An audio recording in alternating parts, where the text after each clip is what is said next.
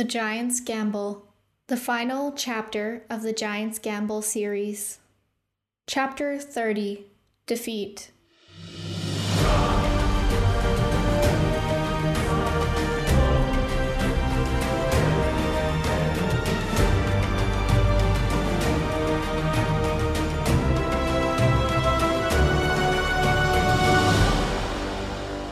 Iymrith's gone down into that hole, Killian said, so we'll need to do the same. Great, Rune said sarcastically. How about us small ones go through that door? Flint suggested, pointing to the doorway across the amphitheater arena. His griffin croaked in agreement. Uh, you stay here, he told the creature. Quickly, then, King Hekaton ordered, and the giants, plus Opal and Thea, who'd grown with their enlarging potions, crawled through the collapsed ground. Flint, Evelyn, Killian, and Rune ran for the doorway and descended a dark stairway, lit faintly by Evelyn's sunblade. They followed a long hallway and entered a chamber with light filtering through. They looked up and saw the roof where it had caved in and the giants crawling through. Oh, hello, Opal said loudly, waving to them. Her voice echoed through the chamber. They greeted the giants and scanned their surroundings. There was only one doorway leading ahead, and it was wide open. They followed it through, avoiding any notion of stealth due to their numbers and the fact of half their party being unused to their overlarge physiques. They traveled through near darkness for several minutes, listening carefully. The small ones should go ahead of us, Harshnag said. They have good eyes and clever minds. Perhaps they will see what we cannot. Killian gave an acknowledging nod to the frost giant, and he, Rune, and Evelyn jogged ahead. A few hundred feet ahead, Evelyn spotted a smaller doorway to the right. Here, she hissed. Cautiously, they opened the door and looked inside. Whoa, Killian said. The room's walls were carved in strange runes. It's some sort of language, Rune said. Looks like it's myths about someone named Gendar the Night Serpent, Evelyn read, holding her glowing sword up for more light. You can read that? Killian asked in surprise. Sure, Evelyn shrugged. It's abyssal. You can speak abyssal? Rune asked, eyebrows raised. Oh, yes, the girl smiled in her haunting way. I know all sorts of dark languages. Sure, sure, Rune muttered uncomfortably. Well, sounds like it's not directly relevant to us finding Iymrith. Besides, she wouldn't fit through this door. Shall we continue? They continued down the hallway until it split into two. One went right, the other left. They waited for the giants to catch up to them, and Hekaton suggested they try the right hand passage, sending the giantess, Vasha, to scout ahead. She returned a minute later and reported a simple sinkhole trap and another doorway leading back up to the amphitheater. Left, then, Thea said, and they moved ahead, still listening for any signs of the ancient blue dragon lurking somewhere in the caverns. Wait, Evelyn said. Do you hear that? They all stopped and listened. Rune could hear distant murmurings. Can you hear what they're saying? he whispered. They're speaking abyssal, the girl said, then shook her head. But it's too far away. I can't tell. She looked around at all of them. Let me go ahead of you and see what I can find. Wait. Rune touched her arm, and a light passed into her and disappeared. Okay. Good luck. The white haired girl turned and padded away on quiet feet. They waited in the hallway for several minutes, and the giants grew more uncomfortable, crammed as they were in such a small space. Finally, they saw white hair, and Evelyn returned, panting somewhat. What did you see? Killian asked. Snake people, she said. There's a statue of this big snake in some sort of temple room, and the snake people are performing a ritual. When you say snake people, Thea started. Half snake, Evelyn gestured to her waist and lower. Half people, then to her torso and up. Oh, and some have snakes for arms. She wiggled hers around in imitation. Great, the wizard said. Oh, we're so big now, Thea, Opal told the elf, as if that were comfort enough. So, yeah, Evelyn added, there are six of them coming this way. What? Killian hissed. Did they seem hostile? Rune asked her. She shook her head. The priest was giving a speech. He said something about us being necessary, and that they should let us claim the dragon's plunder. How does he know we're here? Flint demanded. Evelyn shrugged. He said it was in the prophecy. Huh. Rune scratched his head in surprise. Maybe Zephyros was right. Zephyros, the cloud giant? Orlecto, one of the giants, said in confusion. That's the guy, Rune said with a flourishing snap of his finger. So we're not hiding then? Flint asked for clarification. We charge ahead, Hekaton said, and they all obeyed. They moved toward the room Evelyn had described, but saw no sign of the snake people. They approached a large, square doorway and saw the room. At the end of the room was a massive green statue of a basilisk with ivory fangs. Beneath the statue was a large pit. In the corners of the room were great piles of sand, but there were still no signs of snake people. They must have left, Evelyn said. Oh, or they all jumped into that pit. I saw one of them do that. I'm not sure why. Probably some weird ritual sacrifice shit, Flint said, gripping his axe nervously. They were about to step inside when they heard the echoing, growling voice of Iymrith. I know you're there, the serpentine voice came, though there was no sign of her within the chamber. No, you don't, Opal squeaked. Come out and face me, the dragon hissed. Here we go, Rune said to Killian, touching his own chest and giving himself a temporary warding spell against lightning. You try to take my kingdom? Hekaton shouted, stepping into the room and holding up his greatsword. You deceive my daughters and sow evil into my family. You want to see the ordning shattered? Now you must pay. Then the giant king roared to his compatriots, and they all rushed forward, Harshnag the frost giant quickly outstriding the rest of them. Rune saw her then. Iymrith. He gulped down his potion of enlargement and shot twenty feet in the air. A strange heat moved through all his limbs as they stretched and expanded. A second later, Killian, Flint, and Evelyn drank their potions and stood next to him, flexing their giant hands. Evelyn drew her now massive swords and ran into the fight, streaking her arms with her own blood as she ran. Whoa, Rune exclaimed in a deep voice, flexing his muscles. This will make for a great story, Flint shouted, charging after Evelyn with his axe. Good luck, friend, the large Killian said, and then he was running too. Rune took a second to pull aside his waistband and glance down. Not bad, he said appreciatively, then ran last into the fight. Lightning shattered into the stone wall, throwing bits of broken pieces in every direction and clouding the air with dust. Iymrith had crawled in from the darkest corner of the room, sand streaming down her back. She roared and shot more lightning, but the storm giants absorbed the electricity and kept running. Thea's blade was dancing with light from her blade song, and Evelyn was shooting a sickly green acid from her sword at the dragon.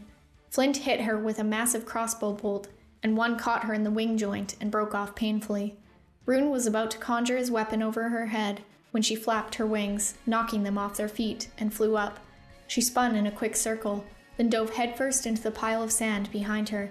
Her body was swallowed whole. What? Rune exclaimed as they all ran for the pile. Blue dragons, Hekaton spat, kicking at the sand. They can burrow incredibly fast through the sand. This desert is her domain. Move aside, Killian said, and they moved back at once. He threw up his hands, and the sand started to shake and shift. Then it swirled into a whirlpool effect, showing them the tunnel through. Let's go, the sorcerer said, and they all jumped in, sliding through the swirling sands. Rune squeezed his eyes shut against the torrent as they rocketed forward, Killian following lastly. Rune grunted in pain as his feet hit solid ground, and his unusually large legs collapsed under him. He got to his feet, and Harshnag was cursing. The room was large enough to fit a dozen more giants and a blue dragon inside, but it was empty except for a few large piles of sparkling gold. This room's walls looked to have been clawed out rather than carved by man. Fight us, Iymrith! Rune shouted, impressed by his giant sized voice. Show yourself, or. or I'll piss on all your stuff! It was quiet for a moment, so Rune shrugged, pulled it out, and let a warm stream of piss onto the nearest pile of gold. Eh, Rune, Thea said, shielding him from view with her hand. Is that completely ness? Ah! The walls shook, and there were four tiny explosions as four air elementals appeared around them, swirling like tiny, angry tornadoes. Three of them bowled into Rune and knocked him over, and he felt his head crack against stone.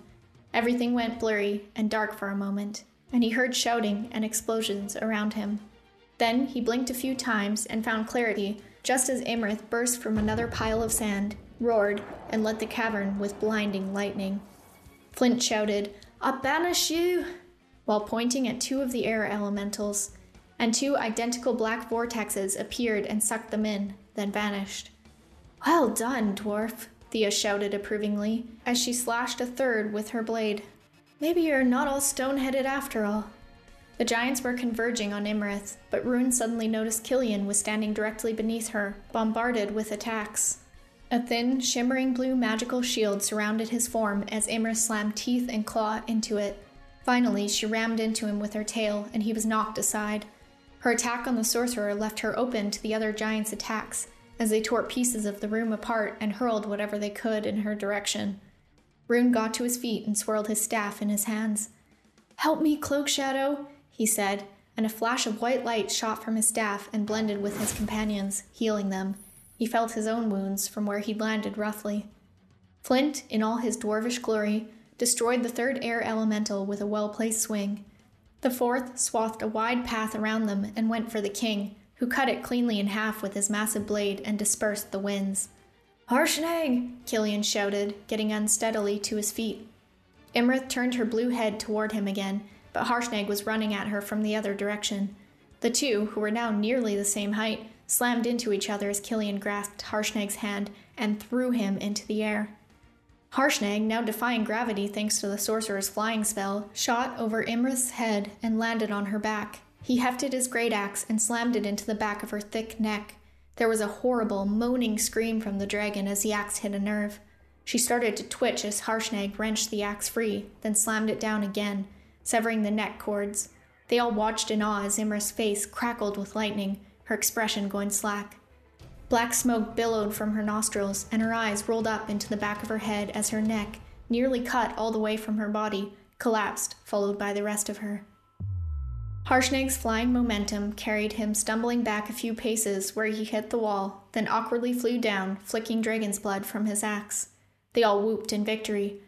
Harshnag! King Hekaton cried proudly. You've done it! She shouldn't have tried to kill me that last time, the frost giant said, grinning. Thanks for the boost, he added, nodding to Killian, who smiled in return. Is that it? Opal asked, looking relieved. Are we done? We need the stolen scepter, Hekaton told her grimly. It should be around here somewhere. Oh, I can help with that, the Genasi smiled her enlarged smile. She closed her eyes, and her eyelids glowed with purple light, then flew open a moment later. It's through that sand, there, she said, and pointed to where Iymrith had come through. There's a sarcophagus. She's hidden it inside. It didn't take long for Killian to pull aside the sand, and for the giantess Manir to retrieve the scepter without difficulty. She handed it to her king, and he turned to them gratefully. Thank you, small folk. You have saved the Ordning. They all smiled at each other, allowing the victory to wash over them. Well, Killian said, elbowing Rune in the arm, they don't call us the giant saviors for nothing. The party took their weight in gold, and the giants took the rest. Hekaton ordered Orlecto to wrap the dragon's head for a trophy to bring to their palace. Rune took a small token of the blue dragon for himself, a large, sparkling blue scale. Then they returned to the amphitheater and hailed their airship's captain. Martine met them in the hot, dry desert air just above the collapsed ground. So, you defeated her? The captain asked, shielding his eyes from the hot sun. Easily, Rune said, with a casual wave of his hands. Let's get this gold onto the airship before we're small again, Thea said, heaving an overlarge bag over her shoulder. They piled the gold onto the ship, then returned to Hekaton and his compatriots. Harshnag was again sweating profusely in the heat. I can't wait to get back to the mountains and snow, he proclaimed. You've done well, Hekaton scanned their faces.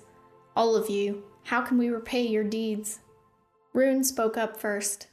Just remember that we're friends, he suggested. And allies. It's good to have big allies. King Hekaton gave him a large smile. Allies, he chuckled, with small folk. Har! I'm glad to see the day come. With that, he gave them each a rough handshake, and with every one, they shrunk down to their normal sizes. Goodbye, giant saviors. Then he held a conch to his lips and blew into it. They all backed away as the bubble surrounded the giants, including Harshnag, and with a pop, they disappeared. I hope he doesn't mind, Opal said, pulling their conch out of her bag, that I still have this one. How else are we going to pop in and say hi to our new friends? Rune asked happily. Now what do we do? Evelyn asked, looking up at the floating airship. That's a good question, Killian agreed, and no one had an answer. They climbed aboard the ship, weighted heavily with gold, and soared through the desert heat back to familiar lands. Beatrice meowed and rubbed against Rune's leg, and he let the tressym flutter up into his arms. Good, ah, uh, boy, I guess. Opal told me I got it wrong. Beatrice purred. Look, man, I'm not a very good caretaker. Beatrice tilted his head at Rune.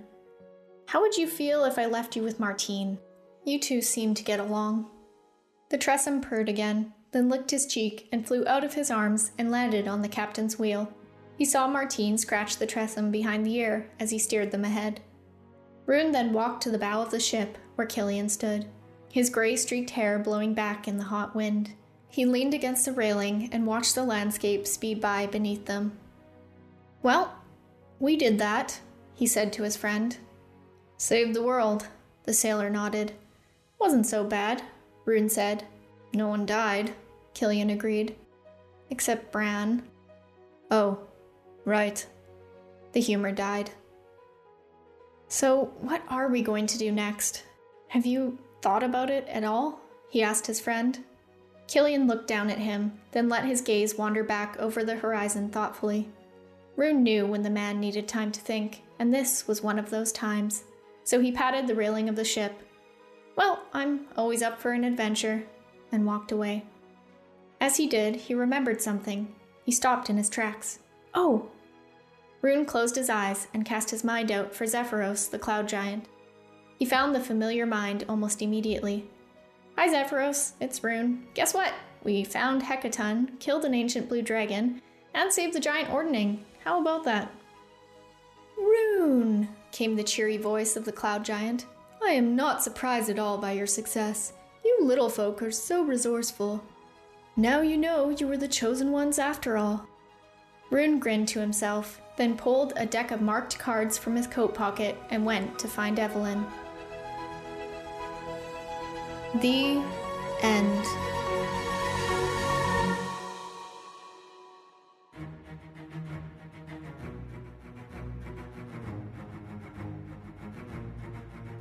You have just listened to the final of part three of The Giant's Gamble.